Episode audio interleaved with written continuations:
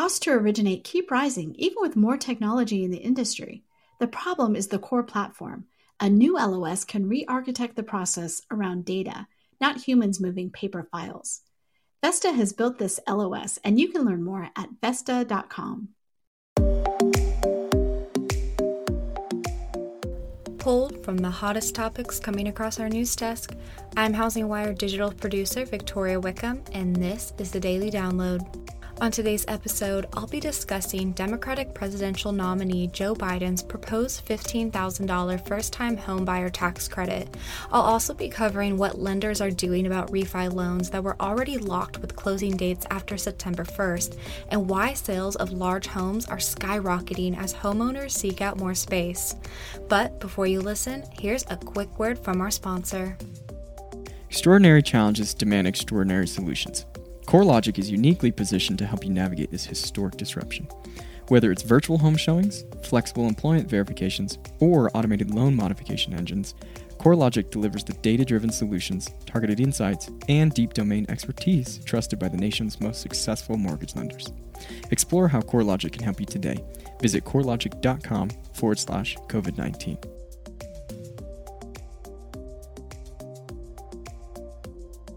Thanks for listening, and let's get started with an article written by Kathleen Howley that explains former Vice President Joe Biden's proposed $15,000 tax credit, which he says will help first time homebuyers purchase homes.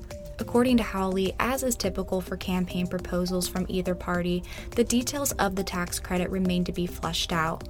However, she warns that before any tax credit can be put into place, it will need to be hashed out in a bill passed by Congress, which controls U.S. tax policy. So, will it stand the test? Well, Howley breaks it down for us. According to her, Biden's proposal is in some ways similar to the $7,500 tax credit created by the Housing and Economic Recovery Act signed by President George W. Bush in 2008. The credit was raised to $8,000 the following year in a bill signed by President Barack Obama. However, the programs expired in 2010. Howley says Biden's proposal, which specifies the credit is, quote, up to $15,000, somewhat mirrors the Bush and Obama program, which gave a credit equal to 10% of the purchase price of the home, capped at a maximum of $7,500 or $8,000, depending on when the purchase was made. According to her, once Biden's plan is worked out, it could use a similar measure. That being said, Howley claims Biden's proposal differs from the prior tax credits in the way it would be redeemed. She says the prior credits were claimed when buyers filed their income taxes the following year, while Biden's plan would create a tax credit that could be used at the time of purchase. While the particulars of how this will work remain to be seen, the industry has already shared its thoughts. In a statement, Greg McBride, the chief financial analyst of Bankrate.com, said the tax credit could help put new homeowners on much more stable ground as they won't have to deplete all their resources. In another statement, Lawrence Yun, the chief economist of the National Association of Realtors, said while NAR does not know all of the tax credits details, it welcomes any policy from either the Biden or Trump campaigns that shows the importance of housing to the economy and helps first time buyers. Our next story comes from Alex Roha and discusses the Federal Housing Finance Agency's new adverse market refinance fee and how it could impact lenders whose refi loans were locked with closing dates after September 1st and that also carry the 50 BPS LLPA.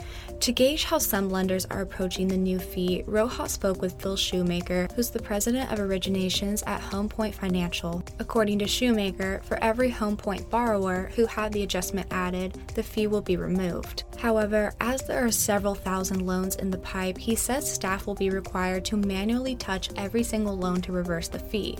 Furthermore, the company will also remove the adjustment from the pricing for new locks as long as the term does not have a lock expiration date greater than November 15, 2020. Notably, Roha discovered that United Wholesale Mortgage has a slightly different approach as it sent an internal letter to its community that stated in most cases it will be able to return the money to borrowers but how it is able to make the 50 BPS adjustment depends on the current status of the loan. For those not locked, the adjustment is off the rate sheet until further notice. For those that are locked and not yet approved with conditions or locked and in AWC, UWM removed the 50 BPS adjustment while loans cleared to close or those already in closing but desire to remove the 50 BPS were encouraged to contact the lock desk immediately.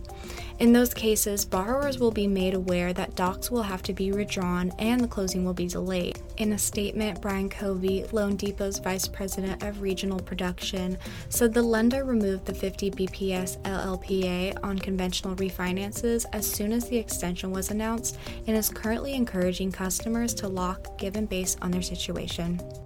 Our last story is written by Julia Falcon and covers a report from Redfin that indicates as more homeowners seek larger living spaces, sales of large homes are now skyrocketing. According to Redfin's data, sales for large homes were up 21.2% year over year nationwide in July, compared to a 10% increase for medium sized homes and a 2.3% increase for small homes. Notably, Redfin categorizes large homes as those between 3,000 and 5,000 square feet, while medium homes fall between 1,500 and 3,000 square feet, and small homes fall between 300 and 1,500 square feet. The company claims that the average home that sold in the four weeks ending on August 16th was 1,772 square feet, which is nearly 4% larger than the typical home sold a year earlier. In a statement, Redfin's chief economist Daryl Fairweather said, While spending more time at home due to the pandemic is encouraging some home buyers to seek out bigger homes with bigger yards, affordability still reigns, which is why the market for large homes isn't much hotter than for smaller homes. According to her, lines are drawn economically, and although people with steady work from home jobs are able to move away from city centers or even to entirely different parts of the country, there are a lot of people searching for homes that are in less advantageous financial situations and can't afford more space even if they want it.